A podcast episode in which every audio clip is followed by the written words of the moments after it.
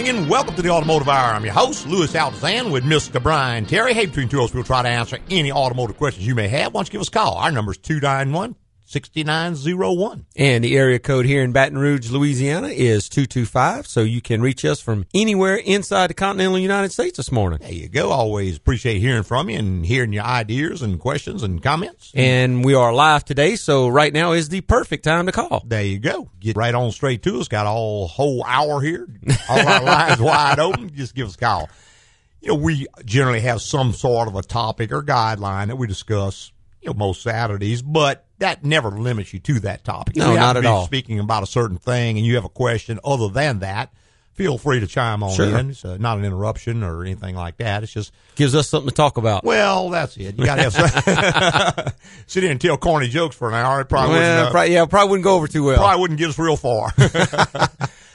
One of the things that I wanted to kind of mention today, because we get a lot of email about different things, and one of the topics that we get, of course, are check engine lights, Sure. because it's one of those things with literally 2,000 different things that can set a light, only one light, you do get a lot of check engine lights popping on, particularly when cars get a few years old. Mm-hmm. And one of the most common check engine light causes is the evaporative emissions system. Or EVAP for short. EVAP for short. And what people don't really realize about that is how complex that system is. It can be complex to diagnose. One of the harder systems to diagnose. I mean, in some cases, obviously it is a gas cap. And when the light comes on, it'll say check gas cap check Sometimes some cap. Some, some of them vehicles will. Some I think Ford actually even broke it out into its own separate light. Well, Ford had so much trouble when they went to that stupid system with no gas cap. Mm-hmm. They have had just a world of problems with that thing because it just doesn't seal properly. Right. Forever. It works okay when it's new, but I know we've changed a number of those filler necks for that problem. But basically, what the EVAP system is and what it does, back in days gone by before emissions controls and all that, there used to be a little hole in the fuel cap. Mm-hmm. And what that did is because if I pump five gallons of gasoline out of this tank, you got to have five gallons of air go out the other side. it has to make it up. Otherwise, you draw a vacuum on the tank, and then the pump couldn't draw the fuel out because it'd be a vacuum on the tank. So, what car makers did for years and years and years, they just had a little tiny vent hole, and it allowed air to flow into the tank. So, Right. when the pump pumped it out, it just flowed back in, Right, just vented to the atmosphere. kept everything balanced. Now, the problems, as they tell us, is that some fumes could escape through this little tiny pinhole and get into the atmosphere, and that was bad for the Who knows what, yeah. yeah, yeah. And you know, I'm not going to get into a big old political diatribe about whether or not it's a problem. It's something we got to live with. Sure. So they came out with the evap system, and what it did, it stopped any fumes from leaving the tank. And the way they did that is in the early, early days, they just had a charcoal canister on Right. the car. And it's a canister made out of plastic, which was filled with charcoal. And they vented the tank through that. And that worked okay for a number of years, but they said, well, it's still possible that some fumes could escape through this charcoal. Not only that, we want a way to make sure this system is working. Mm-hmm. So they came out with the evap system. And then later on, they came out with advanced evap, which is what we have today. Right. But the way the evap system works on most cars, put it that way, the, a vacuum type evap, because you also have a pressurized evap system, which works a little differently. But in the U.S., I think Chrysler uses it on a few of their models, and that's about it. In Europe, The the pressurized system. yeah, it pressurized rather than vacuum. But the way the systems, most of the systems in the U.S., the vacuum systems work, is that there are two valves, one called a purge valve, one called a vent valve.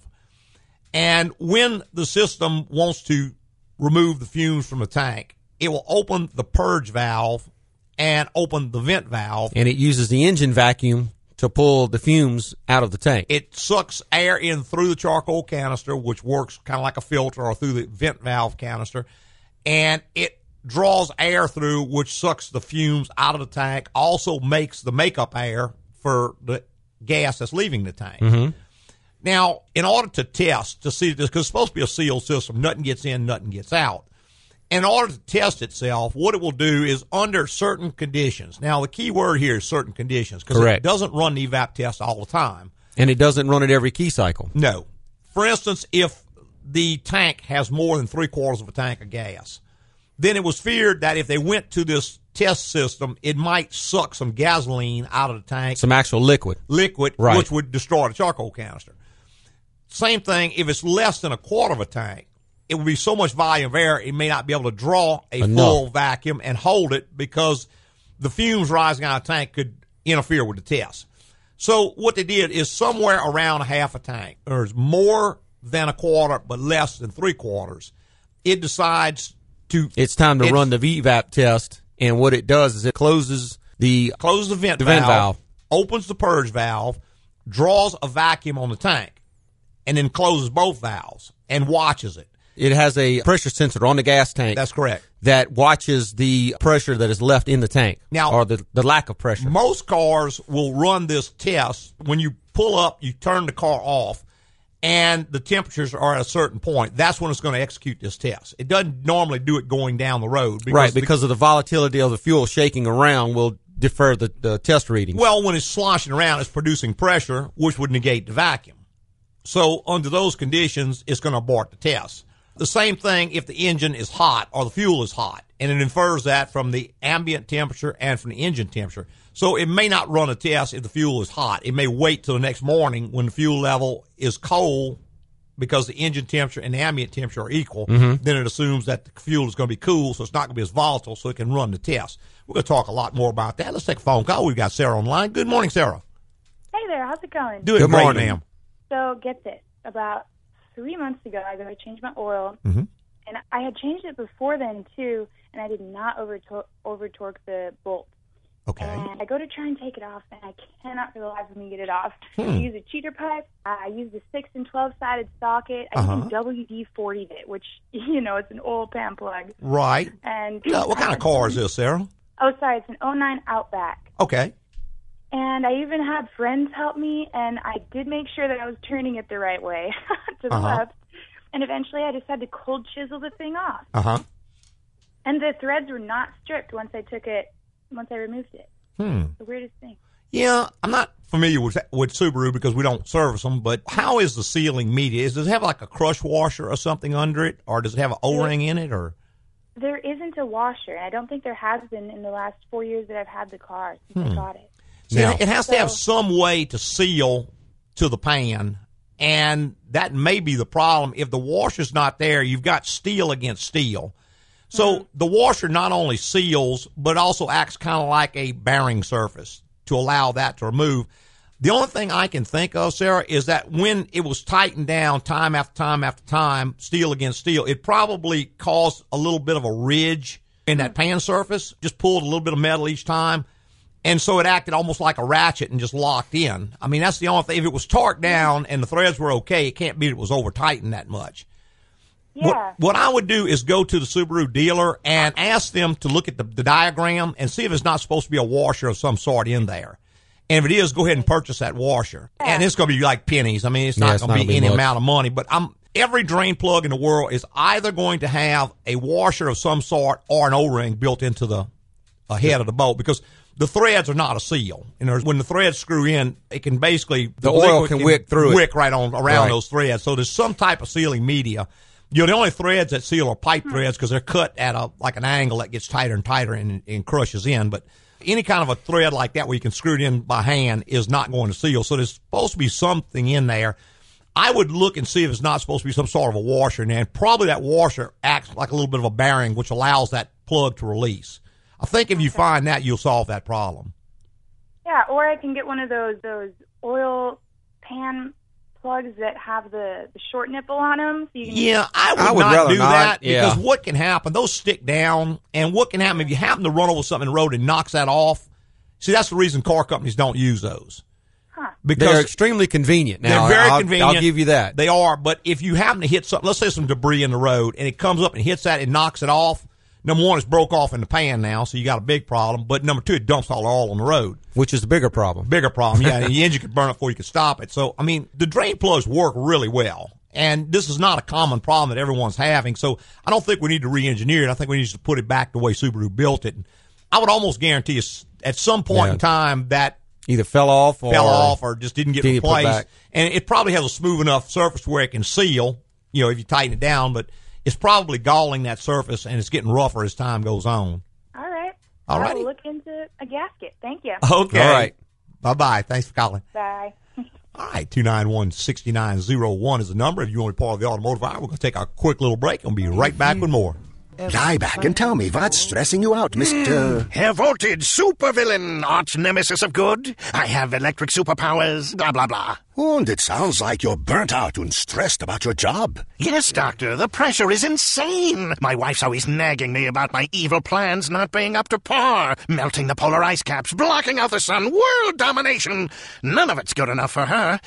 Uh, some days, I just want a garden. Hair Voltage, I can't really advise you on your super evil plans, but I can offer this advice on gaining some peace of mind. Bring your car in once a year to AGCO for a general inspection. They check your vehicle, perform needed maintenance, and they catch any problems early so you don't have major repairs down the road. Hmm, I know AGCO could work on my Scion, uh, but can they work on my G19 thermonuclear urban assault car copter? You'll have to call AGCO about that. Get your own peace of mind and schedule your general inspection today at Agco Automotive. Agco, it's the place to go.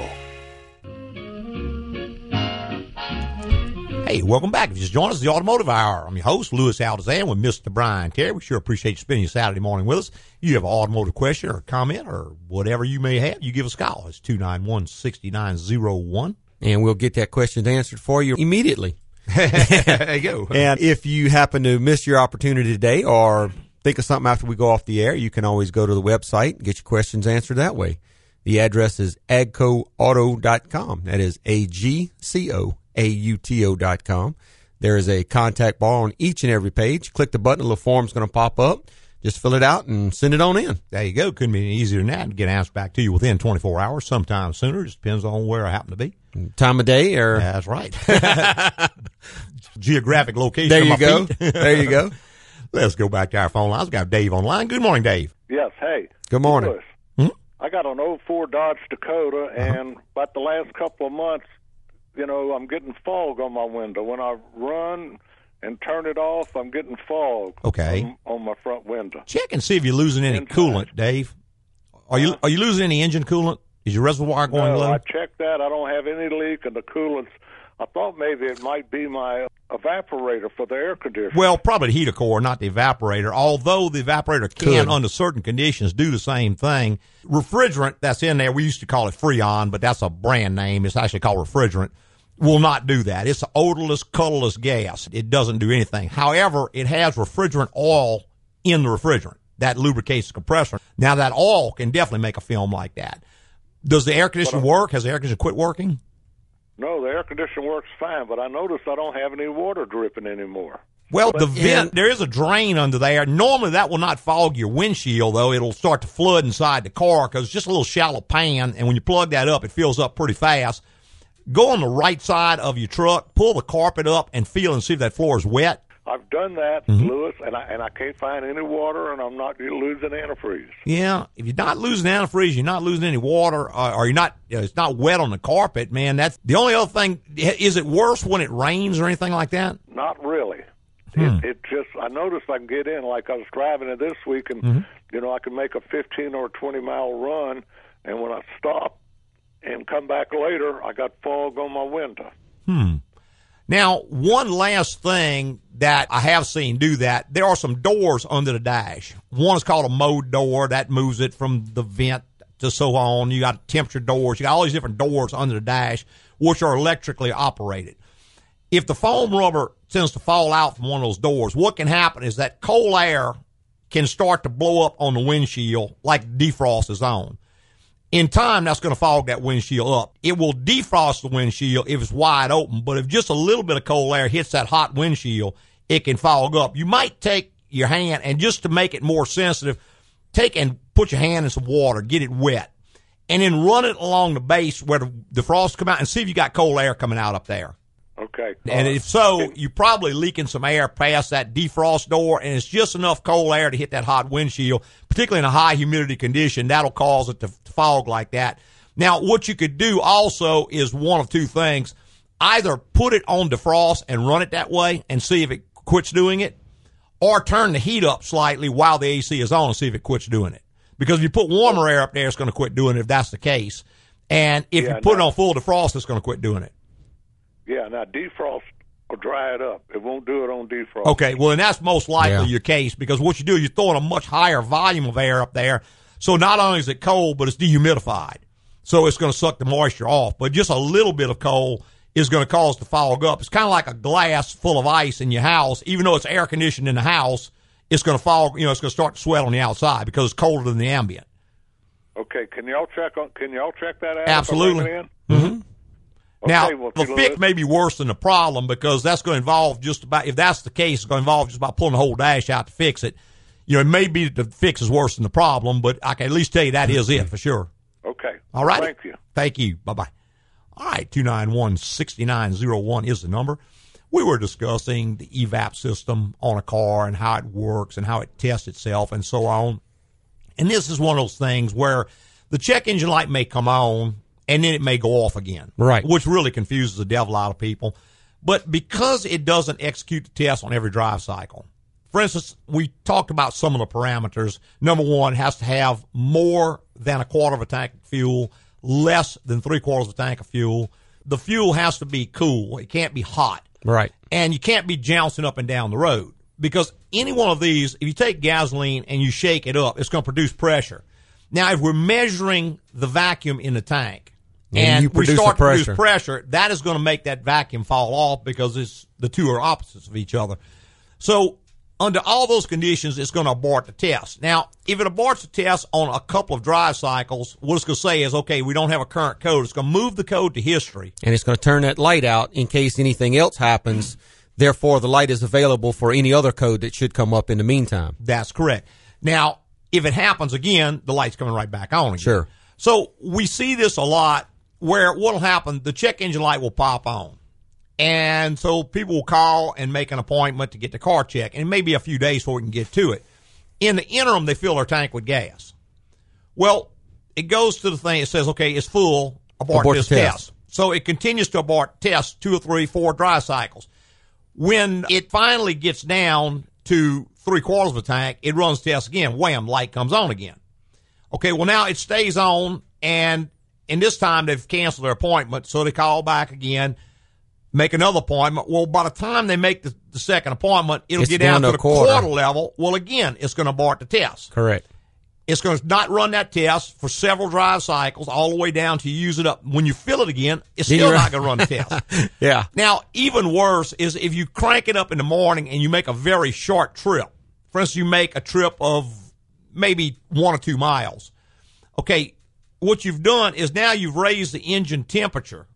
So the engine temperature, it's not going to be a cold start again. So it may not run that test. It's not going to match the ambient temperature on the outside. So, So if you make a number of short trips like that, and you have a quarter tank or less of fuel, or three quarters or more fuel, it could technically go several weeks without, Without running this test. Maybe even months, Right, depending on how you on how drive it's the car, especially if it's not driven a whole lot. So that's why it's so confusing. Now, what happens when it does decide it's going to run this test? Again, like we mentioned before, it's going to close the vent valve. which is the vent to the outside atmosphere. It's going to close that valve, Mm-hmm. and then open the purge valve. So it's going to suck a vacuum on this tank and it's going to watch that vacuum. Once it shuts both valves, it expects that vacuum to hold for a certain period of time. correct. That period of time has changed over the years because as we went to advanced evap, it has to hold a vacuum A lot longer. Now, if the vacuum very slowly degrades, in other words, it starts to lose a little bit, it's going to set a code. I think it's it PO four- 456. I think 456 is a small evap leak. Okay. Now, if the vacuum goes away faster than that, it may set a 457. And Uh-huh. I'm not 100% sure on those numbers, but One it's is- going to set one, it's going to say a large evap leak. Now, if it immediately drops off, it's going to set a gross evap leak. And it may assume the fuel cap is off. So it may tell you check gas cap or Mm-hmm. something like that. Doesn't mean the gas cap is necessarily bad. Because let's say you've got a vacuum line in the system that's got a split in it. Right. Well, it's going to fall off real fast. And the same thing, it, all it, It knows, all it knows is the vacuum is going away too fast. it's going away too fast. Let's say the charcoal canister ruptures or you run over something and knock a hole in it. It may set a gross evap leak or a gas cap light. right now, gas caps do go bad, They do. and for that fact, there is a tool you can check the the Fuel sealing cap. on the va- on the fuel cap now.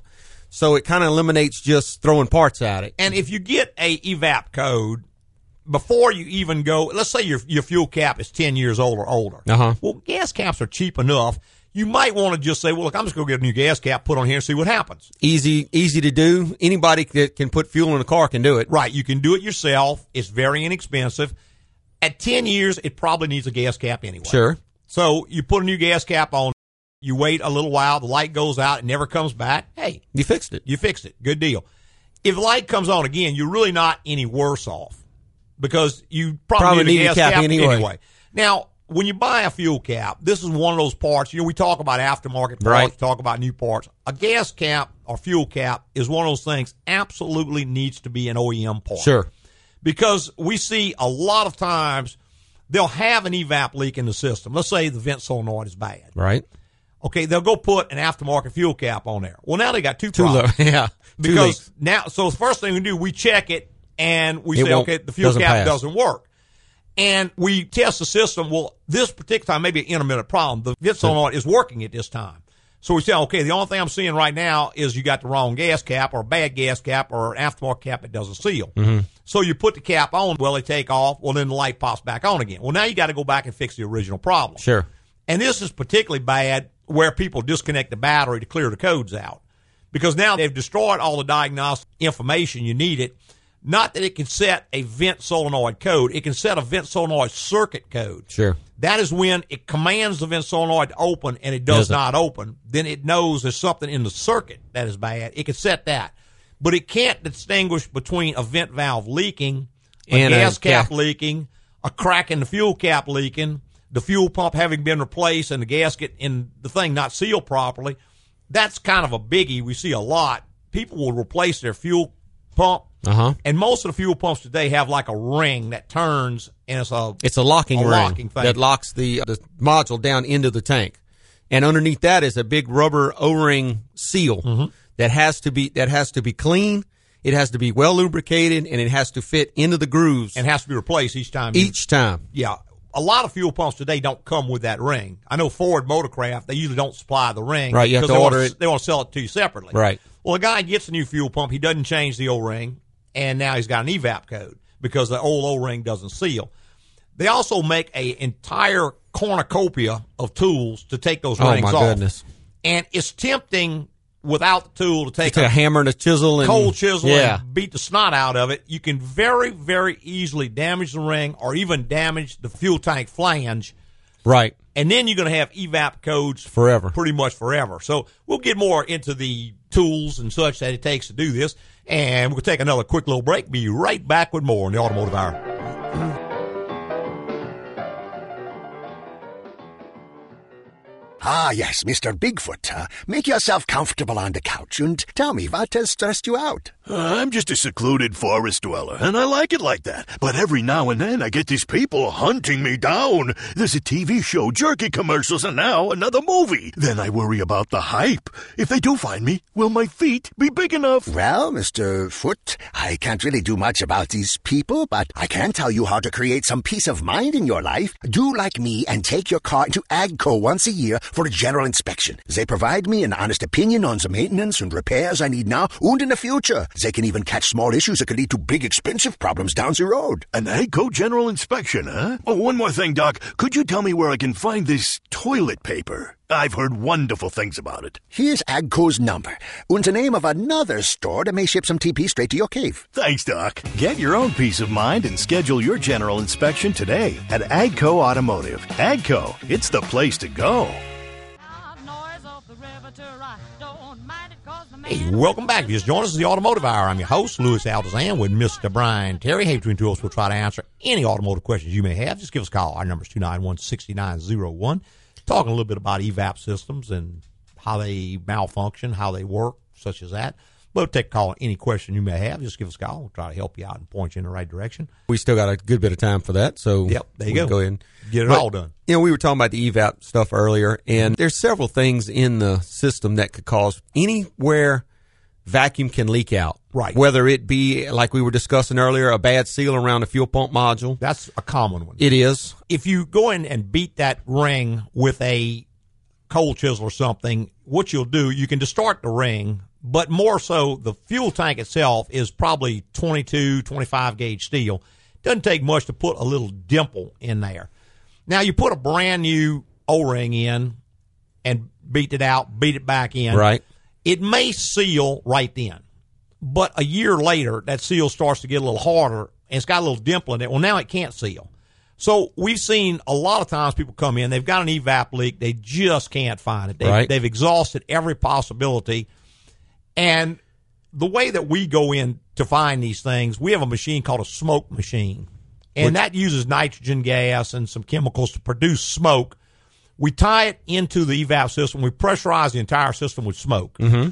So if you're careful enough, you go around and you can even take like an air conditioned leak detector and you can detect this smoke coming out, even if you can't see it. You can find where the smoke comes out. And you can find extremely small leaks with this system. Something you will probably never, ever, ever find without No. some type of apparatus like that. And sometimes the only thing you can see is that smoke is coming out from the top of the fuel tank. Right, because, Because the fuel tank is bolted- bolted up to the bottom of the car. It's all compressed up against the bottom of the, the vehicle. Right. So it's hard to see in there without actually lowering the tank down so you can see the different components and Well, places. at this point, you have to call the customer and say, okay, we've isolated the leak to the top of the fuel tank. However, we will have to drop the tank, which is two, three hours sometimes. Sometimes. So it's a much bigger diagnostic procedure when that's the case. Now, and depending on what you find, you really can't quote a price until you find out where it's leaking. Is the tank cracked? bent is a tank, a plastic tank is a tank cracked. Right? Is the, that happens. Is the seal around the fuel pump module leaking? is the fuel pump Is- module self leaking. Exactly. We've seen that. Also, there's a number of hoses that connect all this stuff. Right. Any one of those can be leaked. Could have gotten a little small rodent up there, chewed on one of the hoses. Of the- Sometimes they just dry rot. Sure. All sorts of things happen. But when you're doing the diagnostic on it, it's prudent. If you get much past about an hour of diagnostic time, you really need to stop and call the customer Sure. because people aren't used to spending a huge amount of money. And diagnostics on evap systems can get expensive They can, depending on where you go. how and obscure how- it is. Most of the time, we can nail them in 15 minutes to an hour. Sure. Because you're going to find a solenoid that's hung or something to that effect. And those are relatively easy to test for. They're relatively easy to find.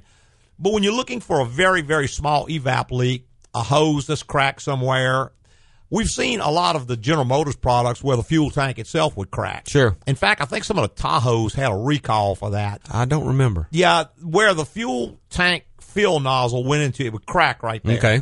And ironically, no fuel would leak out, but it would suck air in because it doesn't have a lot of pressure on the fuel. It's just gravity Mm-hmm. sloshing around in there. You might get some odor out of it, you might not, but it would crack. And when it drew When this drew the vacuum, on the tank, it could draw it in through that crack.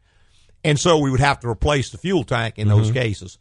So there's any number of things that can crack or break. Like I said, there's a pile of little vacuum hoses. Chrysler products have a lot of problems with those. Now Chrysler uses a different system. We'll talk about that a little bit later. It Right. uses a pressurized system, but it does basically the same thing. It doesn't draw vacuum. It pressurizes the tank to check it. But again, any leak anywhere in that system is going to flag a code. And that system runs from the engine all the way to the fuel tank. Correct. And everything in between. You know, you, you have the, like you said, the purge valve is on the engine, so you have to have a vacuum source from the engine to the tank. Then you've got a vent valve on the tank. You've got the charcoal canister it has to run through. Mm-hmm. The filler neck where the Mm-hmm. Hose comes in. And then there's various vent hoses across the top of the tank because the top of that tank Connect is not, well, the top of the tank is not flat. It has raised parts and the vents have to be at the top of the raised part of the tank to vent the whole tank properly. Correct. So you have they they're hooked together through a series of vacuum hoses Mm-hmm. between the components. So there's a lot of things in there that can cause problems. A lot of plumbing. A lot. Now, one of the things that can happen to you also, we see this a fair amount, and it's really hard to diagnose, and that is the pressure sensor itself On the tank. bad. Now, if it catastrophically fails and doesn't read at all, it's fairly easy to find. Sure. But if it just starts to read wrong, which can happen, the range on it can go off. Well, what happens is that it draws a vacuum on the tank, but the sensor doesn't see that vacuum. Mm-hmm. So it thinks there's a gross evap leak Right. or maybe it reads some but doesn't read enough, so it thinks there's a small evap leak. It's going to still set an evap leak code. Sure. Because all it knows is that the purge valve was commanded open, and now I'm not seeing a vacuum change like I want or a pressure change like I want. It's all it's written in the software. If this doesn't happen, this doesn't happen, then this light comes on. Right. So the fuel tank pressure sensor can also set all the same Sure. codes, but it's going to set leak codes. That's what you got to remember. So you see a leak code, you don't see a circuit code, so you're not So ever you- thinking of that. Yeah, you start looking for a leak somewhere where it's just a false reading from the pressure sensor. Mm-hmm. Now, another thing that can cause that, two things. One is if the purge valve is bad. So Mm-hmm. it commands the purge valve on, but it doesn't draw a vacuum. All it knows is this command, this valve's supposed to be open. I'm supposed to be seeing vacuum here, and I'm not, I'm not. seeing vacuum. So it's going to set a leak code. It's going to probably set a gross evap leak. We had one where a gentleman had put a different air filter on his vehicle. I don't Okay. know what kind of car it was, but he changed his air filter. When he tightened it down, it pushed down and it kinked off the vent, The- the hose. the hose between the purge valve and in. So it started setting a large evap leak. Right. Well, he changed his fuel cap and he changed this and he changed this, this solenoid and that solenoid. And come to find out what it was, this hose was kinked off by this air filter he had put on there And it couldn't pull a vacuum on it it. could not draw vacuum. Yeah. So all it knew is I can't draw vacuum. It's going to assume that That's it's a, a big, big leak, leak. somewhere, whereas it wasn't a leak at all. Now, in some really strange cases, we've seen the PCM itself, the computer will go bad. Mm-hmm. The driver that reads the sensor may not read anymore. Right. Or may read erratically. And that's the advantage of having a factory type scan tool because you could go to the evap test, crank it up, and watch that sensor and watch what it reads. If that sensor, before you start the purge, is reading vacuum already, Then you know you're in trouble. right, you know there's a problem there. You go to the sensor itself, it reads properly. Well, then where is this reading? co- Unplug the sensor, it still reads vacuum. Then you know, yeah, you're, you're You're probably in a- probably into the in the- ECM. well, either the ECM or a shorted wire. a shorted wire to ground, To ground somewhere, something to that effect. Right. So again, it can be a fairly complex system. It really is a fairly complex system. Mm-hmm. Just the way it's built and the way it operates. now, the way the testing runs on here, there could be a number of problems with the system.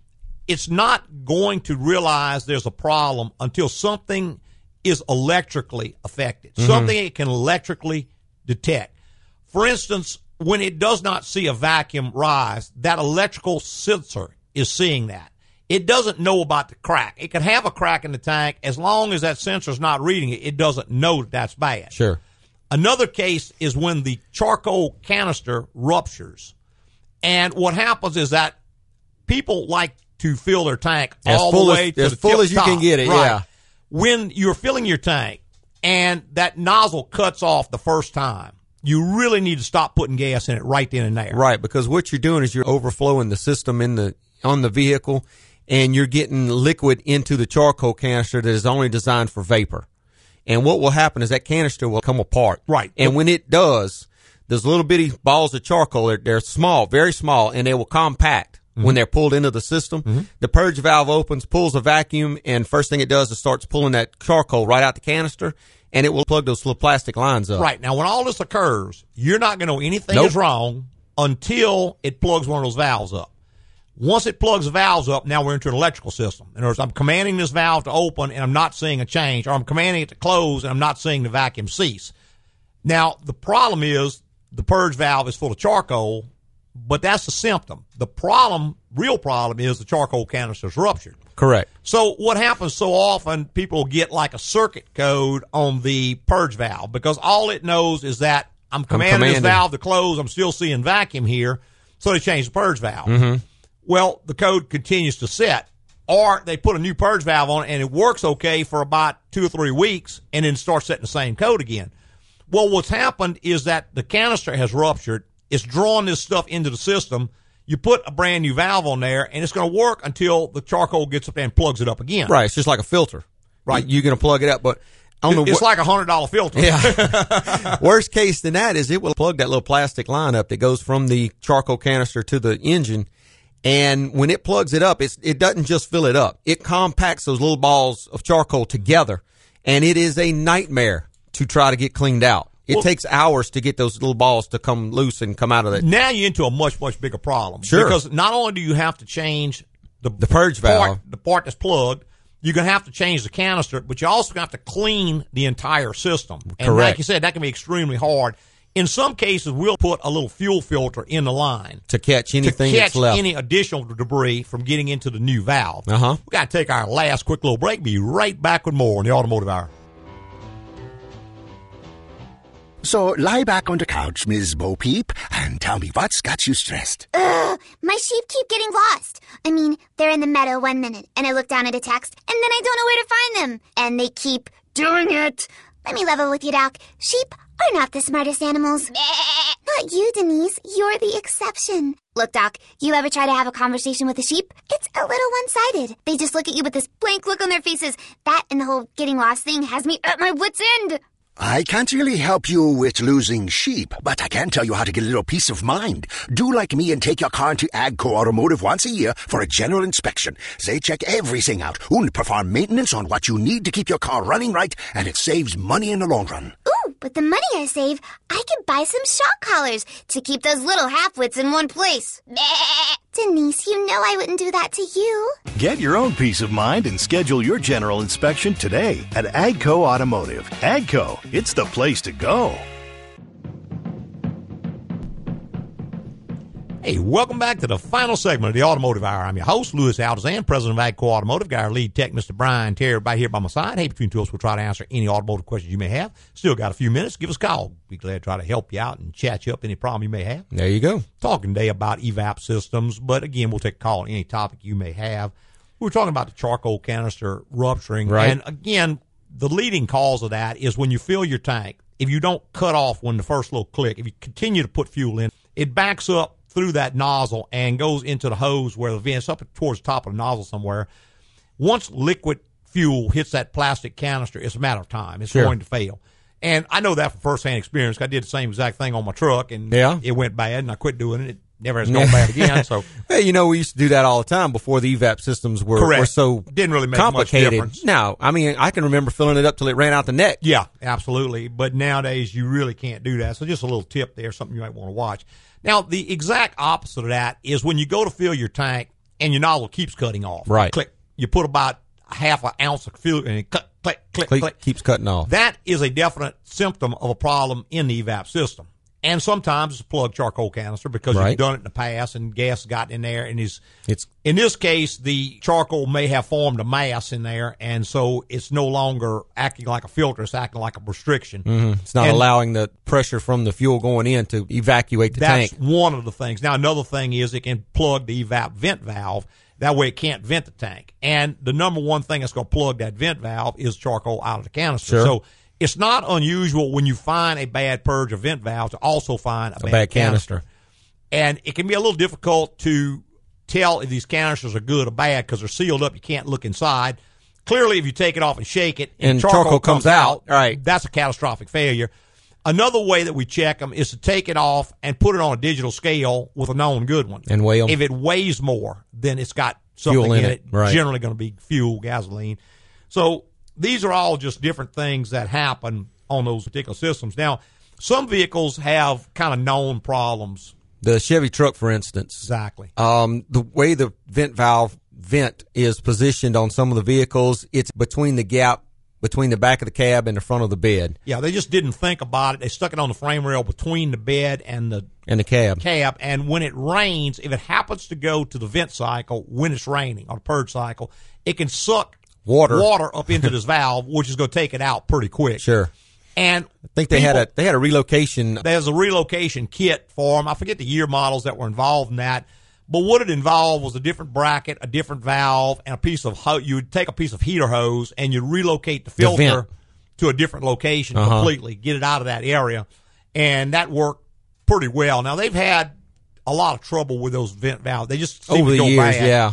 They just just a really kind of a sorry design, I think. It I know is. we've got vehicles about every three years they come in the vent valve is bad Yep. and no obvious cause of it other than the valve just failed. And you can change them, and they go bad again. About three years, you, you're back in again. So it's just one of those things, a kind of a poor design. But if you haven't done that relocation and it's applicable to your vehicle, you definitely need to to do see a whole lot more Yeah. trouble with that. So something you need to kind of watch out for. And those valves are pretty expensive. Some of your vent valves may be in the thirty dollar range. Those valves are about two hundred dollars. Right. A lot more expensive than the, uh, than and the standard one. and honestly, I don't see why because they Well, seem to be the same valve. Well, just- it was their screw up. So yeah, exactly. You're charging me to fix your problem, you know? yep, but that's But what it is. GM and their infinite Yeah. compassion for their customers. Compassion, customers. Yeah, that's three three yeah, words that don't go in the con- same sentence. Contradiction term, GM compassion Oh, customer. exactly. Yeah, just don't go together. But that's kind of the short and long of how the vacuum evap system works. Right. Now, the pressure evap system, largely in the United States, is used on Chrysler. Chrysler and some of your European vehicles. it was a European system, and at the time that Chrysler used that, they were tied up with With Mercedes, Mercedes, so right. they use the same system. What it does, it utilizes a little pump, a little air-driven pump, and ironically, the pump is driven by vacuum, so it's Mm-hmm. still got a vacuum line going to it. But the vacuum operates a little piston pump, which produces pressure. It pressurizes the system Instead of putting a vacuum on it like the other models do. Right. Everything else vacuums the system. It pressurizes it, and the sensor is looking for pressure to degrade. So, kind of a different way of doing, Mm-hmm. Doing the same thing? more or less the same thing. Right. Now, on those, we see a lot of trouble with either the vacuum lines. Like I said, Chrysler seems to have more trouble with their vacuum lines than Ford or Chevy or Toyota or Honda, any of those guys. Mm-hmm. But another problem we see a lot is with the, what they call the leak detection pump or LDP, leak detection pump. And mercifully, they're not a terribly expensive part. I want to say they used to be in the $30 range. They've wiggled their way up to probably $100 now. Yeah. But it's not a hugely expensive part. But if that little pump fails, either it catastrophically fails, it doesn't come on at all, or it can pump but just not produce enough, Enough. pressure. The only thing the system knows is that I've commanded the pump on, I've given it enough time, and I'm not seeing a pressurized, significant pressurized. So it's depending on the amount of pressure it sees, it's either going to throw a evap, a large evap code or a small evap code. Mm-hmm. And so you're looking for leaks, but it's not a leak at all. It's the pump is not producing enough, Enough pressure. pressure. So in these cases, what you have to do is either have a factory scan tool where you can read the sensor and see what pressure is being achieved, You can actually see it. Yeah. or you could put a gauge on that pump and see if it can achieve the proper pressure. Correct. And those were kind of one of those high failure items that we used to see a lot.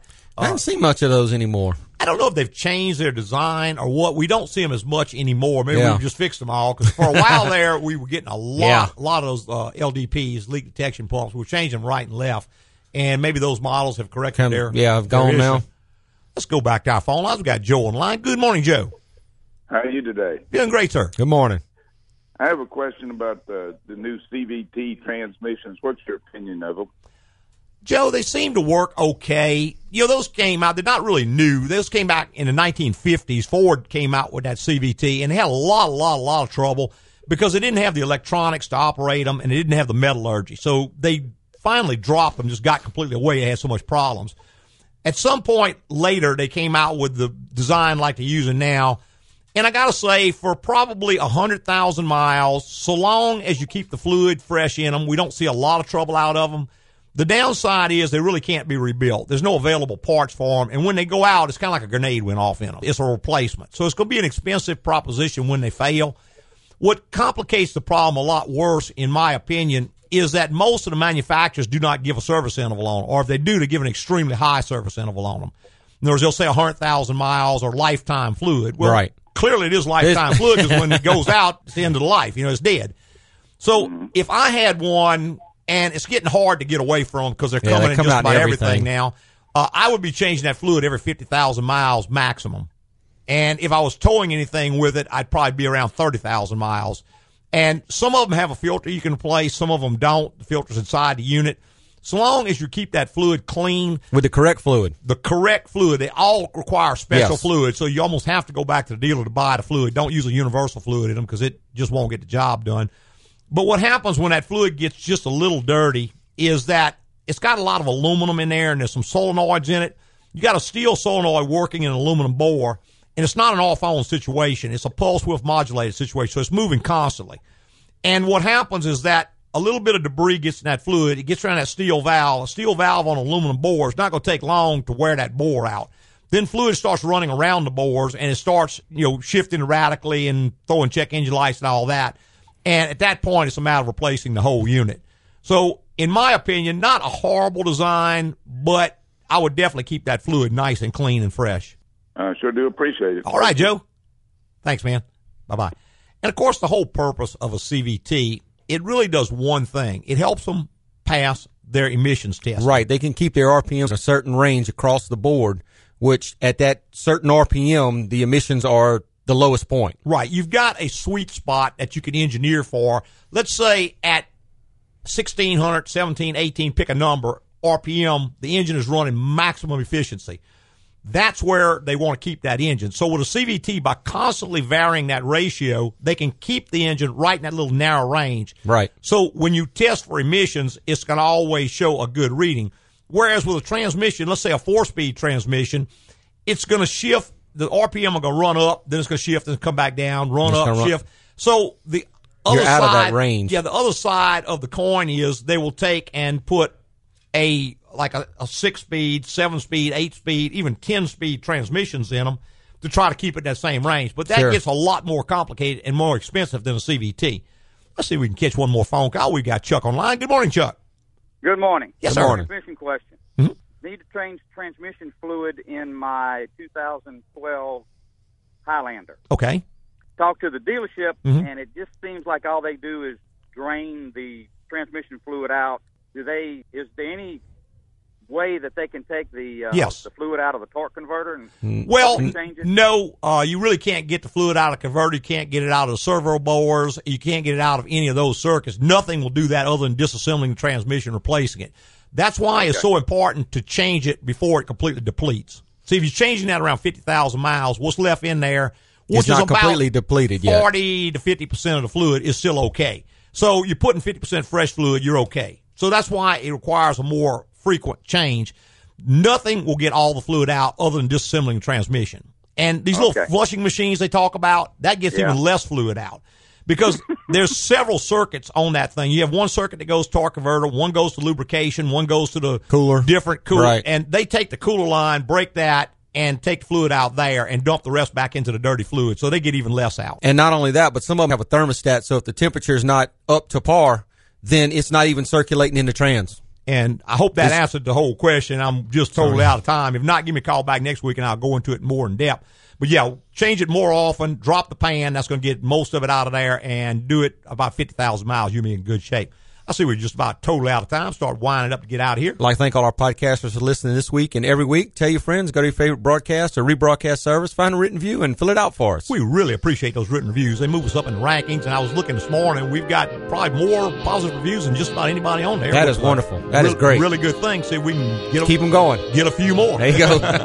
hey, preceding was opinion based on our experience in the automotive industry. Have a great weekend.